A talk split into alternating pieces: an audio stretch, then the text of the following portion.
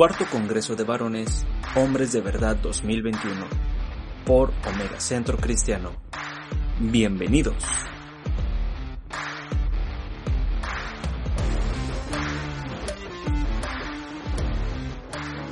Gracias a Dios. Vamos a orar. Padre, te damos gracias porque para siempre es tu misericordia, porque tú eres digno, eres soberano, eres sublime. Bendito Señor, a ti te adoramos, a ti te alabamos y a ti te glorificamos. Dele un aplauso al Rey de Reyes.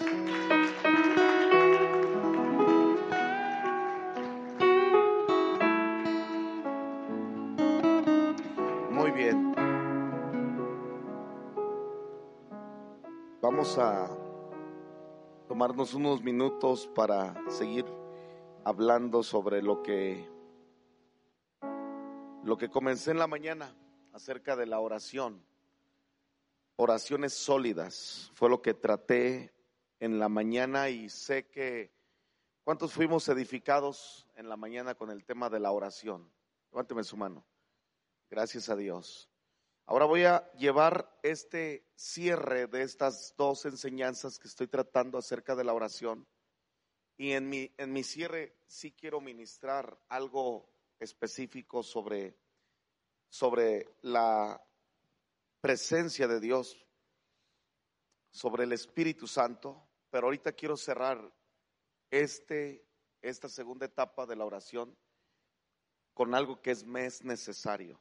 Vamos a Santiago capítulo 5.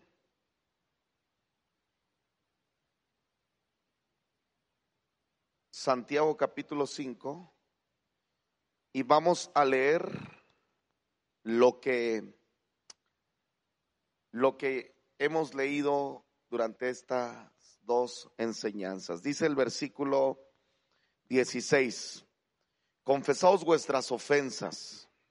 Ayer hablamos sobre el pecado. Yo quiero ver oraciones eficaces. Yo quiero ver oraciones profundas, fuertes, que den resultados evidentes en nuestra vida, en nuestra familia, en nuestra ciudad. ¿Alguien dice amén?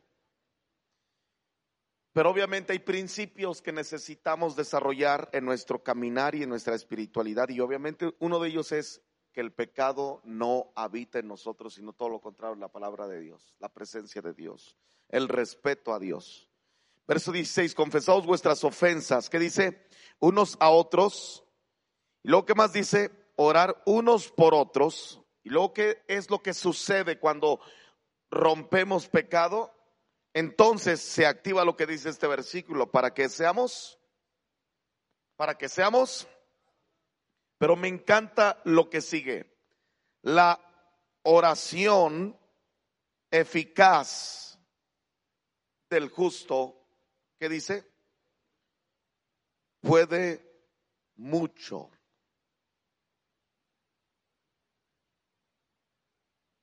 La oración eficaz, eso es lo que debemos de lograr, desarrollar. Yo creo que he visto mucho fruto en la oración, en la vida de oración. Si pudiera mencionar qué, qué o cómo he visto fruto, sin lugar a duda pongo sobre la mesa una vida genuina de oración. No una oración religiosa, sino una genuina vida de oración. Que este, este sería un porcentaje muy importante. Pero otro punto sobre la mesa es rendición de cuentas, caminar bajo autoridad. Yo le debo mi vida a esos dos elementos. Caminar bajo autoridad y desarrollar una vida de oración. Ahora, en estas dos, en estos dos altares, sin lugar a duda, va implícito como fundamento inicial la palabra porque por eso lo he hecho, y obviamente la dirección del Espíritu Santo, el oír al Espíritu Santo. Pero la meta es que logremos tener oraciones eficaces. Me preocupa cuando está colapsando la casa. Me preocupa cuando está colapsando la iglesia. Me preocupa cuando la ciudad está colapsando. Me pongo a preguntar, ¿qué está pasando? Porque la oración eficaz debe de traer sanidad. Y no estoy hablando de sanidad sobre la enfermedad únicamente. Debe de haber, debe de haber sanidad. Y obviamente todos aquí estamos expuestos a, esta batalla. Porque nadie somos, nadie de los que estamos aquí somos como que exclusivos. Si tú, tú, tú vives en México, Tú entiendes perfectamente que estamos expuestos ante el desierto, ante la batalla, ante la adversidad, ante la guerra.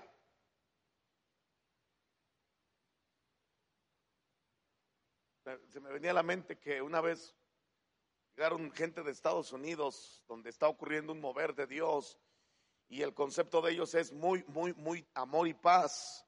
La fe cristiana de ellos es muy amor y paz. Y yo les dije a ellos, pero, pero eso funciona ya, aquí, aquí en México es guerra. Ya la cosa está difícil. Un momento, si tú estás distraído, puede venir el infierno y puede sabotear, destruir y quebrar tu vida. Y por eso necesitamos o sí o sí desarrollar oraciones eficaces. Yo quiero tener como, más que como pastor, como hombre, como padre, como esposo, como alguien que tiene que direccionar a sus hijos. Yo quiero ser eficaz en mi vida de oración. No quiero minimizar el fundamento de la oración. No quiero minimizar este regalo que Dios nos ha obsequiado a todos los que estamos aquí. Debo de entender lo que dice este versículo y debo de saber qué es lo que tengo que desarrollar para arreglar este altar, y para que la leña se ponga y el fuego se mantenga y entonces yo vea el fruto de la oración. Pero hay rivales de la oración eficaz. Yo te hablé hace rato sobre enséñanos a orar y hablé algunos principios que nos van a ayudar a nosotros, a ti y a mí, a desarrollar estos principios. Y no porque sea experto en la materia, sino porque, igual que tú, soy un creyente, soy una persona que está enfrentando el día a día y que tengo, estoy viviendo en una ciudad donde pandemia todavía golpeó la situación económica y donde las circunstancias nos están orillando a remar contra corriente. Por ejemplo, yo como pastor, allá en, Pachuca eh, rentamos dos edificios y pandemia vino violentamente. El primer domingo, el primer domingo que fue pandemia, no me entró ni un diezmo. Y yo tenía que pagar el teatro, porque rentamos el teatro, uno de los mejores teatros de la ciudad. Es el dueño Murillo Karam, el que se aventó la bronca de los 43. Con ese tipo estoy llevando ese proyecto de que me rente su teatro. Y obviamente pandemia bloqueó todo. Pero la oración eficaz puede mucho. ¿Alguien dice amén? Cuando tú aprendes a poner tus negocios, tu matrimonio, tu vida en el altar de la oración, de la oración eficaz, la oración siempre va a poder mucho en medio de la adversidad. Y gracias a Dios, no, pues no. Sentimos el trancazo, pero yo me agarré de Dios. Me puse a orar permanecer en la oración. Y no, no tenemos ni una deuda. Dios ha sido muy bueno. El primer domingo que no me entró ningún diezmo, tranquilos, vamos a orar, vamos a confiar en Dios, vamos a depender en Dios. Y una persona, una sola persona nos diezmó, una sola persona ese día, pero nos diezmó lo de toda la iglesia. y uno dice, es que la oración eficaz puede mucho. Dios es el que abre caminos. Dios es el que mueve montañas. Y a ese hombre, a ese creador, a Jesucristo, es, nos conviene a ti y a mí arreglar nuestro altar de la oración. ¿Alguien dice amén? Pero los enemigos de la oración eficaz, ayer lo traté claramente, uno de ellos es el pecado. Y solo lo quiero puntualizar únicamente para volverte a decir a ti, El altar de oración no se va a arreglar si no aniquilas el pecado de tu casa, si no aniquilas el pecado de tu vida, si no rompes ese pacto, esa relación, esa amistad. Debe de salir de tu casa, debe de salir de nuestros corazones. Uno no puede habitar la oración en medio del pecado. Alguien tiene que decir amén. Porque mira lo que dice Juan capítulo 9.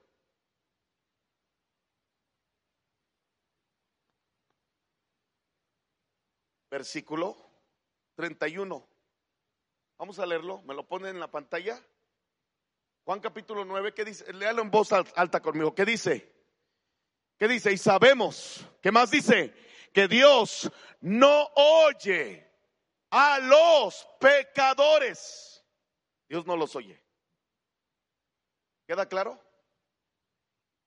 No, no, no, no, es que, es que Dios es muy buena onda. Es que a mí, yo he escuchado dos, tres predicaciones eh, eh, humanistas de esas del espíritu de Barney, ¿me entienden?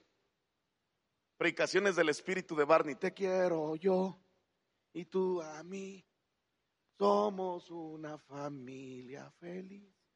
Ajá que esto no es de sentimentalismos, esto es de convicciones, esto es de fundamentos. Y Dios ama, ama, Dios ama a este mundo. ¿Alguien dice amén? Pero no ama su pecado. Son dos cosas muy diferentes. Dios ama a los pecadores, pero no ama su pecado. Así que quítate de la idea de tu mente que si practicas pecado, Dios te tiene que complacer. Estás totalmente desubicado, estás totalmente desorientado. Entonces una oración eficaz, para que sea eficaz, debe de morir todo pecado. Juan 9:31 y sabemos que Dios no oye a los pecadores. Pero me encanta lo que sigue. Mas si alguno es que temeroso de Dios y hace a, a, su voluntad. ¿Qué dice? A este Dios oye. O sea, no me conviene a ti, a mí, ser buenos padres. Apartarnos de todo egoísmo, todo orgullo, toda envidia, toda soberbia. Nos conviene a ti, a mí, menguar para que Cristo, Cristo crezca. Nos conviene a ti y a mí ser fiel a nuestra esposa. Nos conviene a ti y a mí apartarnos de toda pornografía. Nos conviene a ti y a mí hablar con nuestro pastor y decirle, traigo esta bronca. Están mis emociones eh, eh, saboteadas, desorientadas, necesito consejo, necesito dirección. Como me hubiese eh, encantado haber predicado sobre la autoridad, pero bueno, después hablaremos sobre ese tema. Porque el pecado rompe altar. Isaías capítulo 59, verso 2.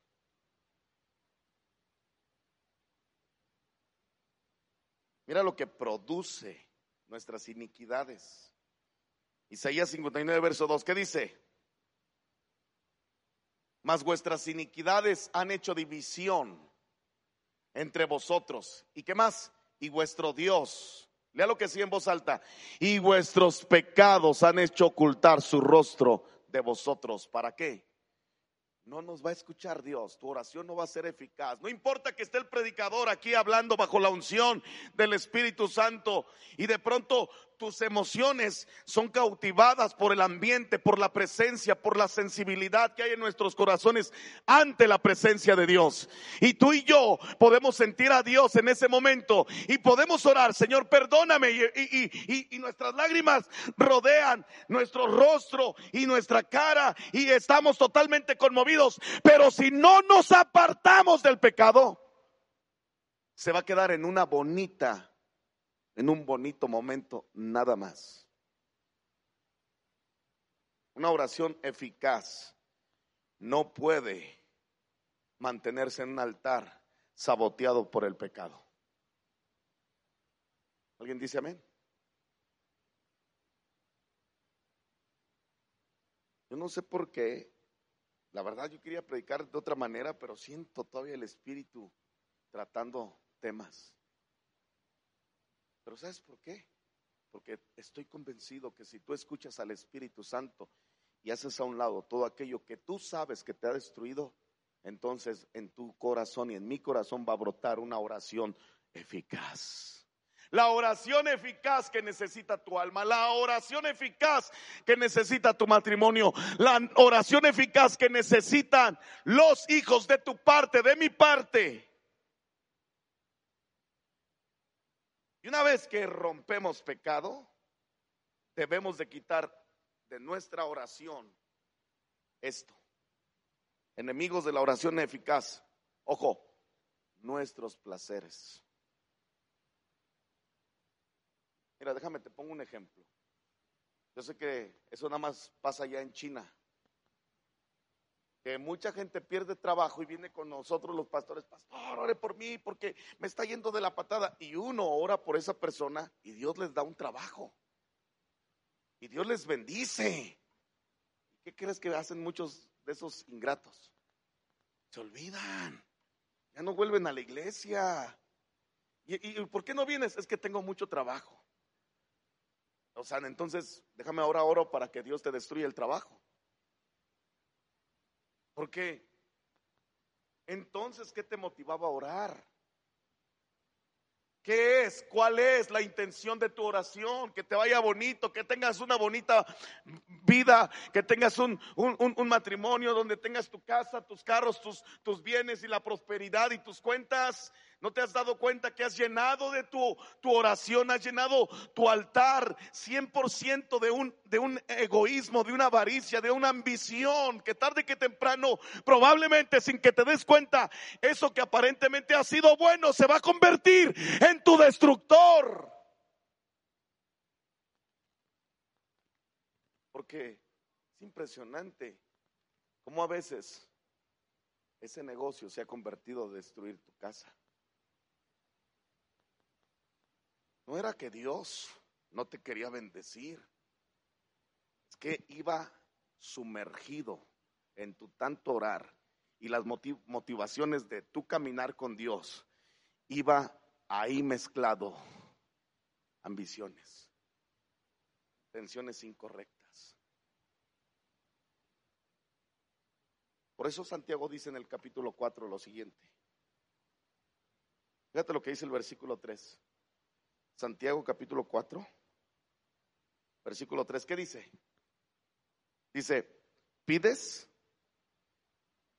y no recibes. ¿Por qué? Porque pides mal. ¿Qué más? A veces por eso las oraciones no son contestadas, porque nuestros deleites gobiernan nuestro altar. Y déjame decirte, de veras, a lo mejor lo que pides no es lo que necesitas. Tú lo pones en tu calculadora, en tu mente racionalista calculadora, que crees que eso es lo que necesita tu casa, que crees que eso es lo que necesita tu familia, que crees que es lo que necesita tu ministerio, que crees que es lo que necesita tu vida, tus hijos.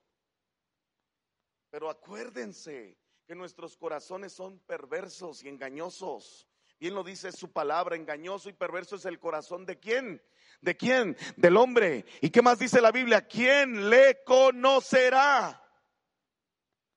Estoy hablando de enemigos de las oraciones eficaces, nuestros deleites. Por eso lo más conveniente y lo más sano es que tú y yo leamos la palabra meditemos en la palabra, confrontemos nuestros deleites y nuestro corazón con la palabra, porque la palabra de Dios es como una espada de dos filos que penetra hasta lo más profundo de nuestro corazón y revela las intenciones de nuestros corazones. Enemigos de la oración eficaz, nuestra indiferencia a la palabra.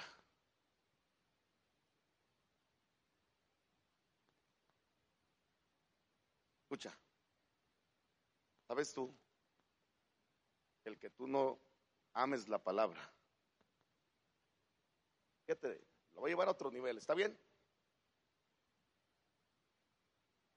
Que tú no estés así en la palabra el domingo. Que no tengas un corazón expectante. Como cuando vas a firmar un contrato. Como cuando vas a adquirir algo que te, que te interesa. Esa, esa misma actitud, esa misma perspectiva, esa misma euforia, ese mismo ánimo es el que se tiene que invertir, sembrar para la palabra. ¿Alguien dice amén? Porque si tú no pones esa atención, esa expectativa a la palabra, ¿sabes qué? Dios se da cuenta que la aborreces con tu indiferencia. ¿Y sabes cuál es la consecuencia? Que Dios aborrece ahora tus oraciones. Bíblicamente, para que no digan que el pastor Héctor está nada más hablando por hablar, vamos a lo que dice la Biblia. Proverbios 28, versículo 9. Proverbios 28, versículo 9. Mira, mira, vamos a leerlo en voz alta. Léalo conmigo. ¿Qué dice? El que aparta su oído. ¿Qué dice? Para no oír la ley. Obviamente, la palabra. ¿Qué dice? Su oración también es abominable. Este bendito libro lo debes de amar, mi hermano. Este libro lo debes de amar. ¿Sabes qué? Le acabamos de enmarcar, más, más bien dicho, le mandamos a, a encuadernar la Biblia a mi suegro porque la escribió toda completita. Desde Génesis hasta Apocalipsis la escribió toda. Se lo mandamos a Santa Biblia, escrita por don Agustín. Mi, mi suegro le impactó la palabra. Ahora, me encanta conocer padres de familia, me encanta conocer empresarios, me encanta conocer profesionistas que saben la palabra, que aman la palabra. A todo mi equipo de alabanza, a todos, a todos los traigo todos los, días escribiendo la Biblia. Órale. A mi hijo que también eh, eh, está en la alabanza, órale, póngase a escribir la Biblia. No, no, que, es que tienes que, la tienes que amar. ¿Verdad? Tú tienes que leer la palabra. Y la iglesia te da un montón de recursos discipulados, te da un montón de proyectos, seminarios. Y tú y yo debemos de ser gente que sea atenta, no indiferente. Debemos de cambiar nuestra cultura de sentarnos los domingos cuando Nemías y cuando Esdras recuperaron el libro de la ley, la Biblia dice que se la pasaron los, los siguientes días leyéndola y todo el pueblo lloraba mientras estaba siendo leída. Qué tremendo momento.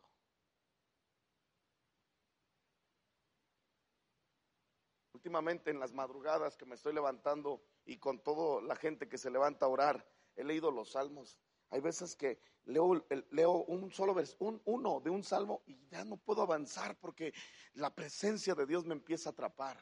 Y yo dije, no puede ser que no lo haya leído así antes. Amar ese libro. Ese, qué triste que este libro nada más se abra el domingo. Qué triste que este libro nada más se abra algunas veces. Y este libro le costó a mártires ¿Tienes idea lo que le cuesta la vida a los traductores, a los que se encargan, gracias a Dios por esas personas, a traducir las Biblias? Todo el proceso de investigación y de traducción, hay personas que han consagrado décadas para producir la Biblia. Y gracias a Dios, a ti y a mí nos llega ahora en papel. Y gracias a Dios hay aplicaciones que nos exponen un montón de versiones.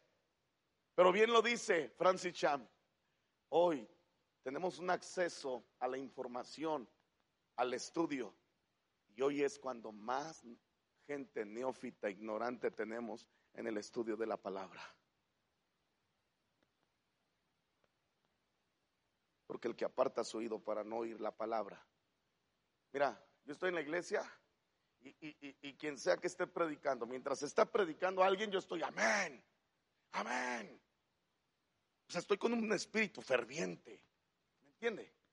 Estoy ahí sentado. Y si veo a alguien de mi iglesia que están todos con cara de limón y secos y apáticos, usted va hasta atrás. Yo quiero gente aquí adelante, hambrienta de Dios, hambrienta de escuchar la palabra. uno viene de Europa. Estaba predicando en, en España y mientras estaba, donde se supone que son los más intelectualistas, ¿ok? Donde son las culturas más ateas, más sofisticadas, ¿ok? Y estoy predicando y es normal allá predicar y mientras estás predicando tú ves a los europeos con una actitud de conquistadores, de soberbios, muchos de ellos. Y más, si un mexicano les está predicando, ¿qué me va a poder enseñar ese mexicanito? Pero me encanta, porque cuando cae la palabra y el peso y la presencia, veo cómo sus corazones están conmovidos. Pero dile al que está a tu derecha e izquierda, compita, tú no eres europeo. Tú traes el nopal en el corazón.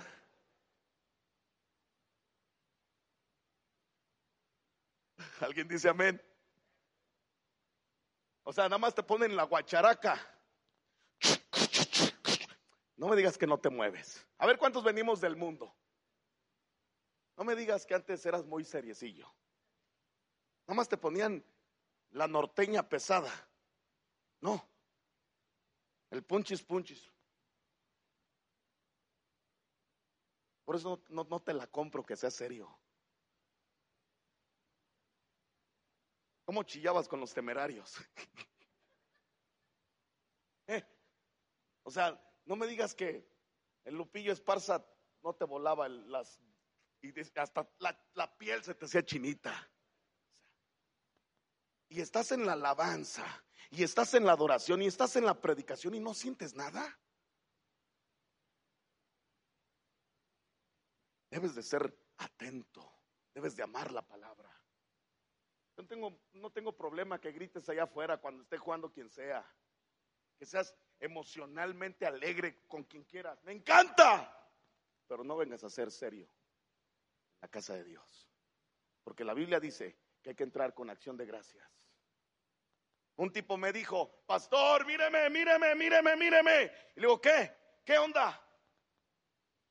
De 15 años que no danzaba. Ahora estoy danzando, míreme. Le dije, pues por 15 años fuiste un bruto. Un soberbio que no quisiste humillarte delante de la alabanza de tu Creador.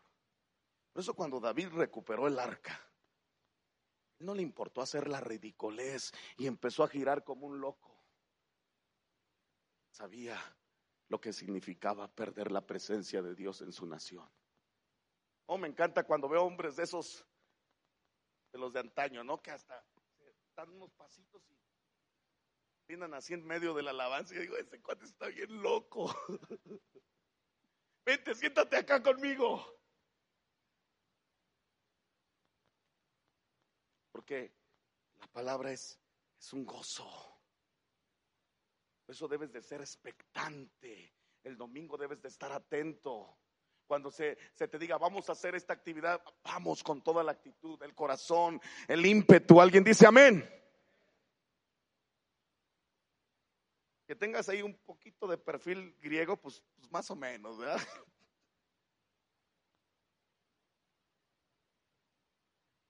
Escucha, la indiferencia a la palabra es peligrosísima. Por eso en medio de la alabanza, gózate delante del Señor. En la iglesia no deberían de estarnos arriando. Tú voluntariamente deberías de ofrecer. Me acuerdo. Y un día llegué yo, bueno, antes de decir sobre ese tema. Pero la indiferencia nos va a descompensar. Nos va a retener, detener. Pero la consecuencia es que la indiferencia nos va a llevar a otro nivel. Y ahora se va a empezar a manifestar la indiferencia a la gente con necesidades. Y la iglesia, nosotros debemos de ser los más generosos allá afuera.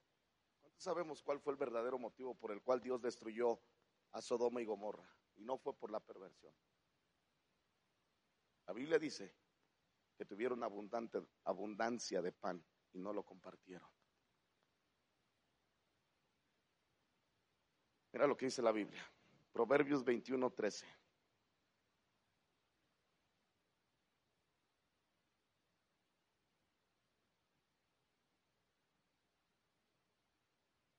¿Qué dice? El que cierra su oído al clamor del pobre, ¿qué dice? También él clamará y no será oído. Ese texto está muy intenso. Siempre hay algo que compartir. Siempre hay algo que dar. Sí o no. Siempre puedes compartir. Siempre hay algo que dar. Tiempo, una buena palabra, un agarrarte a tu carnal que le está yendo de la patada. déjame orar por ti, carnal. Pero la indiferencia a la palabra ahora va a tener factura sobre la gente, pero lo va a llevar a otro nivel. Vamos a ser indiferentes con los de nuestra casa. No importa que se esté muriendo la jefa, no la vamos a visitar.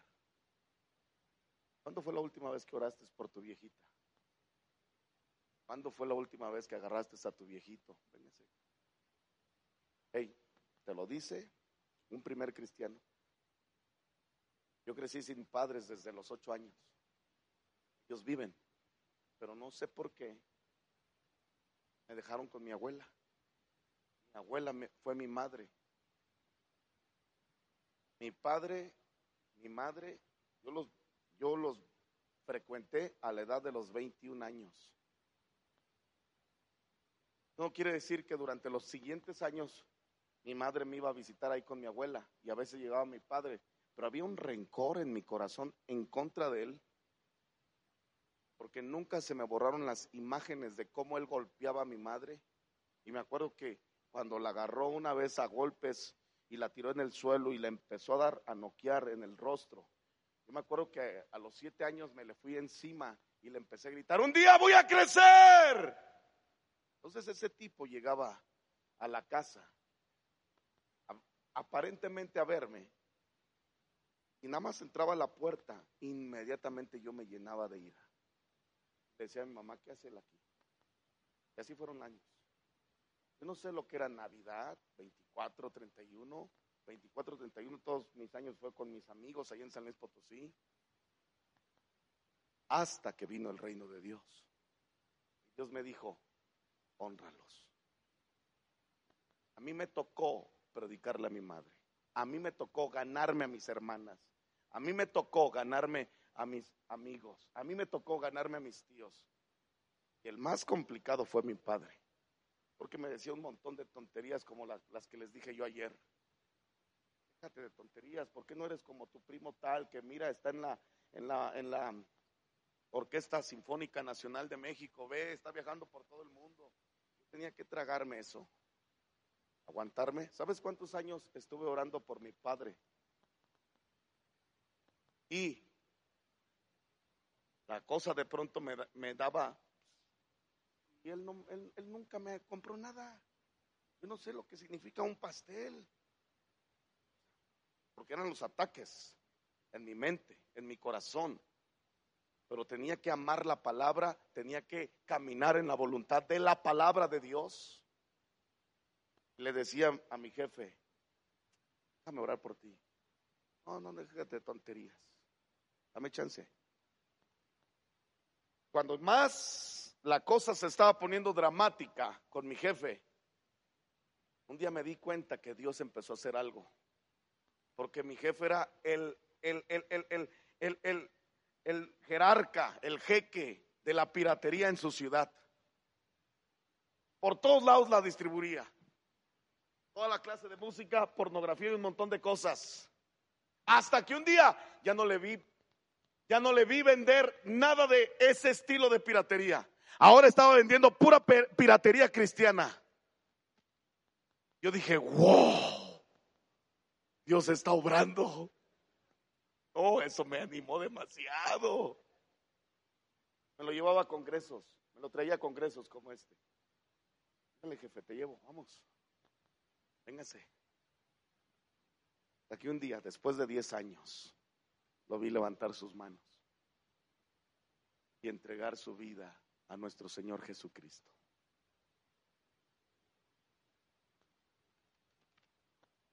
Pero cuando tú eres indiferente a Dios, a la palabra, vas a ser indiferente con los tuyos. No importa que se estén, no, no, no le hace que seas congregante, no le hace que seas cristiano.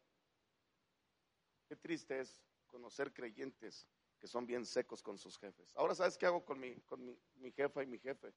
Cada cierto tiempo al mes voy, voy a su casa, voy a su negocio, le cierro el changarro a mi jefe y me lo llevo al mejor restaurante de, su ciudad. ¿A dónde quieres ir, jefe?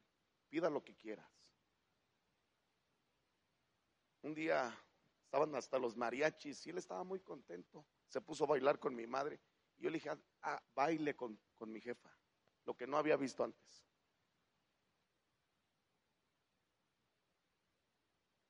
Cuando eres indiferente, van a estar allá enfermos. Y eres indiferente con Dios, vas a ser indiferente con tu casa. ¿Alguien? ¿Alguien está capturando lo que estoy hablando?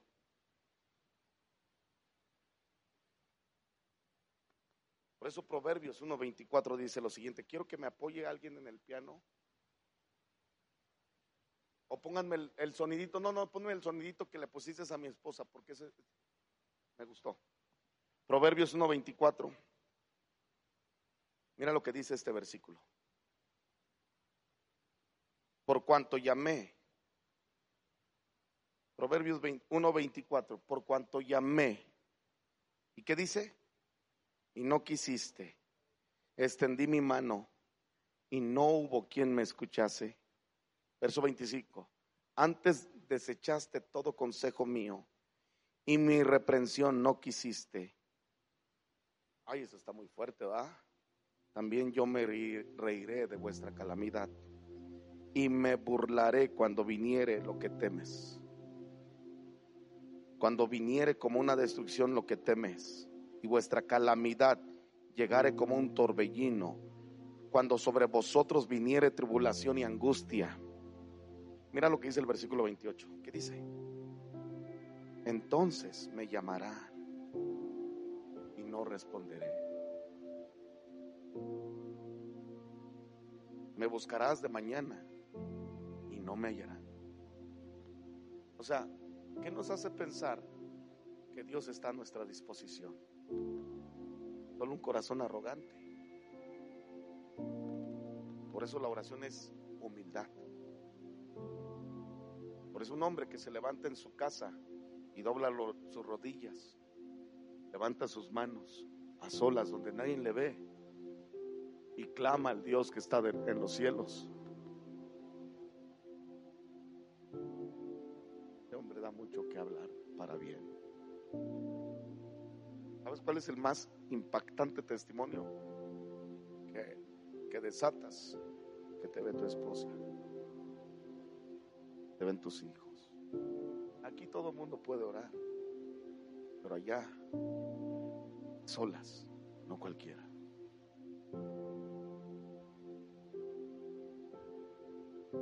Escucha, la indiferencia es un problema de la oración eficaz. Y voy a entrar al último punto. Enemigo de la oración eficaz, problemas en el matrimonio. Tú traes broncas en tu matrimonio, olvídalo.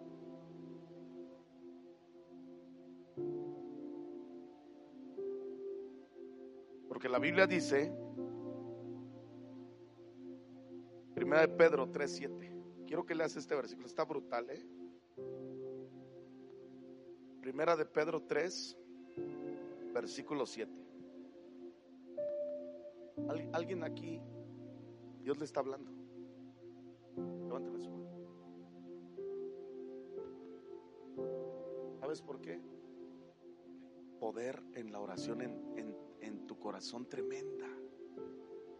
El diablo está haciendo todo lo posible para que no la desates. Mira lo que dice este versículo. Vosotros maridos, semejantemente habitad con ellas. ¿Qué dice? Según ciencia.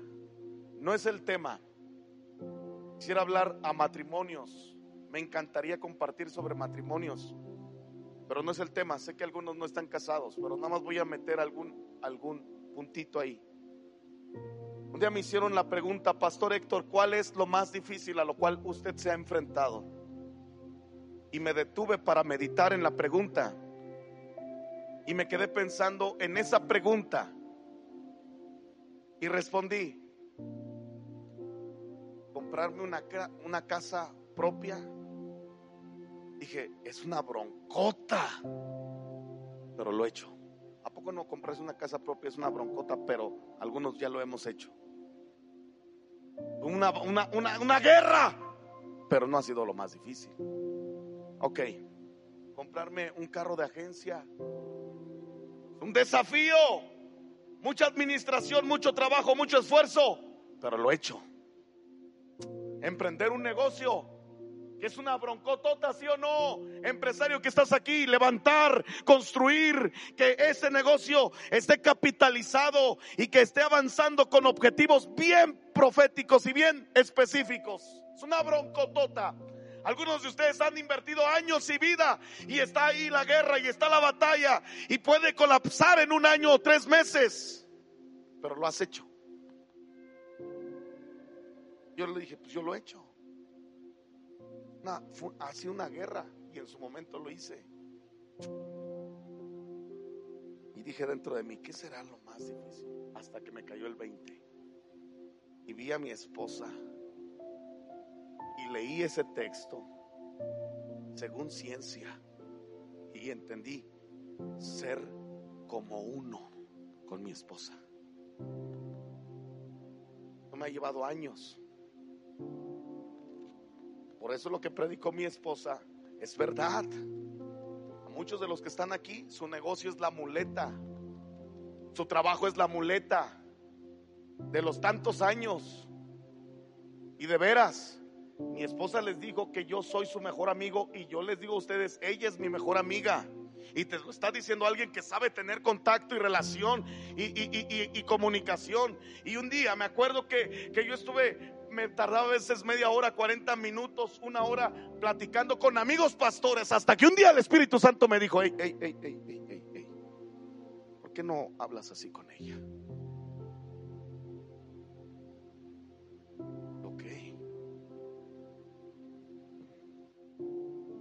Ahorita estaba viendo en, Face, ahorita estábamos ahí en el Starbucks, y, me llegó un video donde está un señor que llevó una grabadora, no sé si alguien ya lo vio, para que se la arreglaran, porque tiene un cassette donde está ahí la voz de su finada esposa. Y le está diciendo el técnico, es que estos ya no existen, ya no se puede, y por favor, y saca monedas y arréglamela, es que no se puede y el hombre está llorando, es que en este cassette está la voz de mi esposa. Tremendo. ¿ah? Y el chavo, el dueño, le regaló un Wallman, son audífonos. Y cuando le pone play, oh, el tipo empieza a chillar. De hombre, nos está diciendo que extraña su voz pero la Biblia dice, ya no serán dos, sino ahora serán como uno. Por eso Pablo te dice a ti y a mí, habita con ella ciencia. Yo sé que se requiere ciencia para ser doctor. Yo, sé que se requiere ciencia para ser ingeniero. Yo sé que se requiere ciencia. No sé qué profesión tú tuviste. ¿Cuántos años le dedicaste? Todos los días, durante ocho horas, en la mañana estuviste ahí estudiando. Compraste libros, te metiste ahí, le macheteaste para tú adquirir ciencia y poder ser un doctor. Bueno, eso mismo para que comprendas a tu esposa tremendo desafío, ¿verdad? Dando honor a la mujer. Es verdad. Algunos dicen, no, pues yo voy a sacar a pasear a mi esposa. Y qué tremendo es que el, el ella lo disfrute, ¿verdad? ¿Te das cuenta que ven, ven, el, ven, ven la mayonesa y le dan vueltas? Porque ese es el único lugar donde ella te disfruta a ti. Ya Walmart es otro nivel. Chedraui Celet es wow. Cuando tienes la lana para llevártela a la Riviera Maya. Yo me llevé 17 días a mi esposa Israel, nada más ella y yo solos. Porque el matrimonio demanda entendimiento. Pero, pero, a lo que es, a lo que voy. Dando honor a la mujer como que a vaso más frágil. ¿Qué más dice? Y como herederas juntamente de la gracia de la vida. Eso, eso está poderosísimo. Pero ojo, ojo. ¿Qué sigue? ¿Qué dice?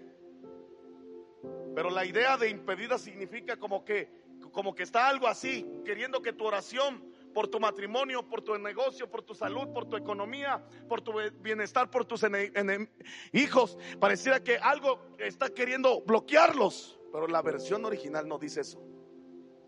Lo dice muy bien John Piper. Dice que la versión original debió haber dicho para que tus oraciones no sean cortadas. O sea que si hay broncas en tu matrimonio, no es que sean tus oraciones impedidas. No, no, no, no, no, estás totalmente equivocado. O sea, si tú no le das honor, si tú no caminas con ciencia, hombre que estás aquí, te voy a dar un consejo de los más importantes, de los más gloriosos.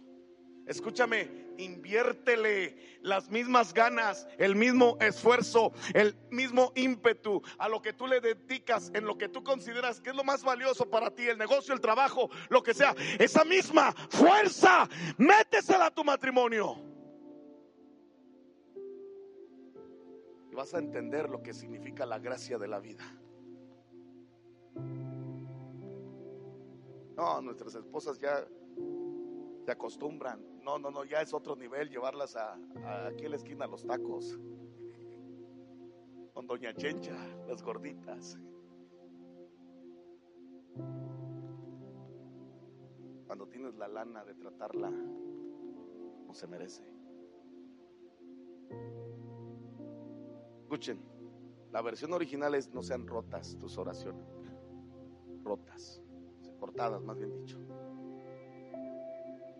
¿Qué puedes hacer si tu celular está descargado y lo quieres cargar, pero el, conector está cortado? ¿Qué puedes hacer? nada. A ese nivel te deja tu vida de oración las broncas en tu matrimonio. Por eso nos conviene. Yo le dije al hermano Evans, deme un consejo sobre este tema. Y, se fue, ya, ves cómo es el hermano Roberto. Te la pongo fácil. ¿Quieres mandar o quieres ser feliz? Yo le dije, pues me encantaría mandar, hermano Evans. Pero la verdad, quiero ser feliz. Déjala que ella mande.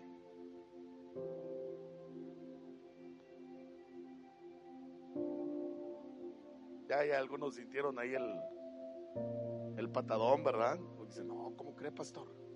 No, no, no, si aquí mis chicharrones son los que deben de tronar. Mire el hermano Myers cómo apesta el machismo.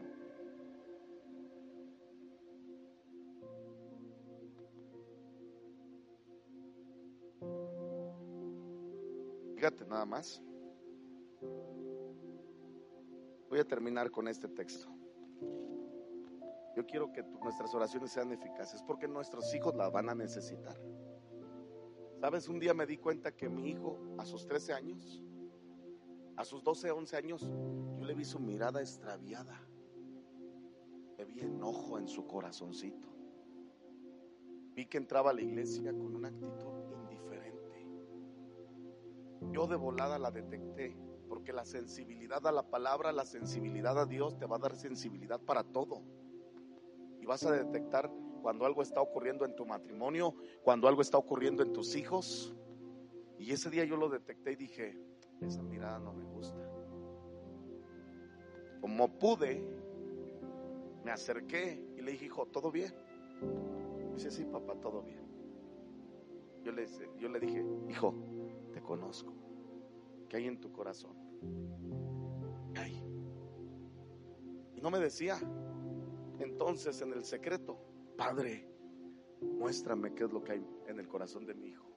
Señor, toca a mi hijo. Espíritu Santo, toca a mi hijo. Y me acuerdo que, que en una de esas me habla una mujer que para mí era una intercesora, 102 años acaba de fallecer. La oración la atrapó en sus últimos 25 años. ¿Sabes cuánto oraba esta mujer? 18 horas diarias. Era mi intercesora. Cumplía años el mismo día que yo. Y, cada año la llevaba a la iglesia para que ella orara. Una intercesora de altísimo calibre. Cada que yo veo a una persona de oración genuina, le digo, ponga mi nombre en su lista de oración. Yo soy entendido del poder que hay en la oración. Y cuando conocí a esta abuelita, así le decíamos toda la iglesia, nuestra abuelita, ese día que yo la invité para que orara por toda la iglesia, por nosotros, dándole gracias a Dios por un año más de iglesia, de ministerio, cuando la pasé, ella llegó media hora antes que toda la iglesia. Tremenda.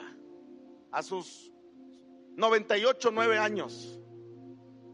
La tenía sentadita y yo empecé a predicar la alabanza, pero de pronto el Espíritu Santo me decía, detente, preséntala, detente. Y yo no hacía caso y seguía predicando, predicando, predicando hasta que dije, algo no está funcionando. El Espíritu Santo me dice que me pare, que le diga, hermanita, abuelita Facunda que ore antes de que comencemos, antes de que sigamos. Y le, doy, le di el micrófono. Agarra el micrófono, mi abuelita Facunda, y, en un minuto, ¡pum!, desciende la presencia de Dios. La gente empezó a chillar. Ya no pude predicar. Y me acuerdo que cuando yo le oré a Dios por mi hijo, el Espíritu Santo me dice, llévala con ella. Fíjate nada más. Para esto ella, nos, e, ella le mandó a hablar con unos congregantes míos que son nietos de ella. Nos marca. Oye, la abuelita los está esperando porque le pidieron los jóvenes que si había palabra de Dios, que, que, que, que se las contara. Y los jóvenes fueron con ella y ore por nosotros. Y si hay algo de Dios, díganoslo. Y así la abuelita Faconda les dice, váyanse a ayunar 15 días y regresen. Esas tremendas. Y se nos olvidó a todos. Y se acordó la abuelita Faconda y nos dice, hey, los estoy esperando, ya Dios me habló. Y cuando me dicen eso, yo con mi hijo había orado, Espíritu Santo, muéstrame, ayúdame. Y, y rompí agenda. Las cosas importantes que tenía que hacer. Vámonos. Aquí hay una urgencia. Es que el corazón de mi hijo vuelva a Dios se ha tocado, se ha conmovido por el Espíritu. Quiero recuperar, su mirada. Y me fui 40 minutos manejando. Llegamos. ¿Y qué crees que hizo la abuelita Facunda? Mole y tamales. Nos dio de comer. Ella sentadita en su sala. Terminamos. ¿Sí ya terminaron? Sí, ahora sí vénganse a lo que, a lo que vinieron. Y así en minutos la presencia de Dios en todo el lugar y empezó a orar por todos y yo mi corazón palpitando y diciéndole a sus nietos, que ore por mi hijo, que ore. Y no oraba. Yo le agarré a mis hijos, se, las, se los puse ahí porque ya no veía bien, se los acerqué. Oraba. Oh, Espíritu Santo, toca a la abuelita para que ore por mis hijos. En una de esas, agarra a mi hijo, le ve a los ojos, cae la unción sobre los dos. Mi hijo empezó a llorar y empezó a ser liberado. ¿De qué? No sé. Totó, se agarró a chillar mi hijo. Pero fíjate nada más lo que hace una mujer de oración genuina. Una semana antes, ¿qué crees? Había enterrado a su hijo.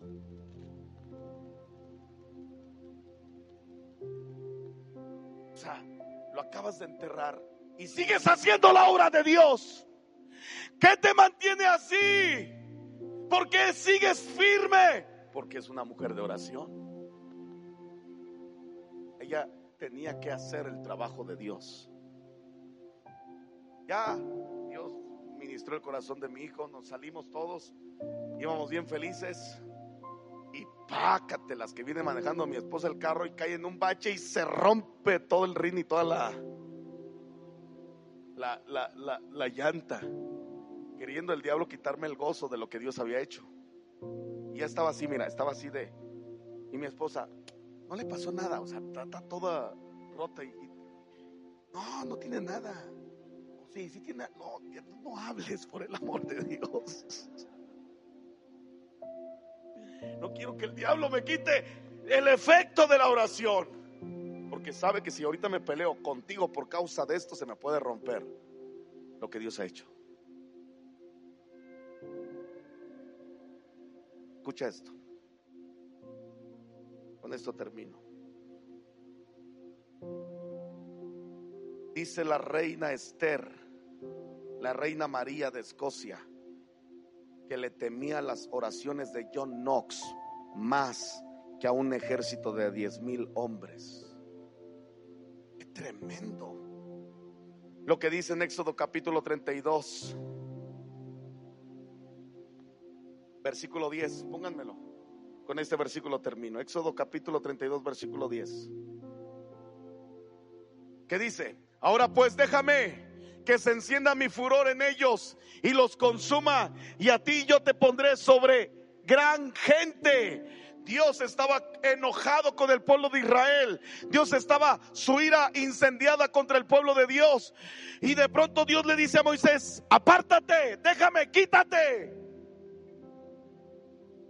Quítate, porque voy a destruir a este pueblo y te daré un mejor pueblo. Es lo que le está diciendo Dios a Moisés. Pero la versión de los caldeos lo dice aún mejor en este versículo. ¿Sabes qué es lo que realmente le estaba diciendo a Dios? Ahora pues déjame que se encienda mi furor con ellos. No sé por qué le quitaron esa frasecita. Porque hay una guerra en contra de la oración para que la gente no tenga en alta estima la oración.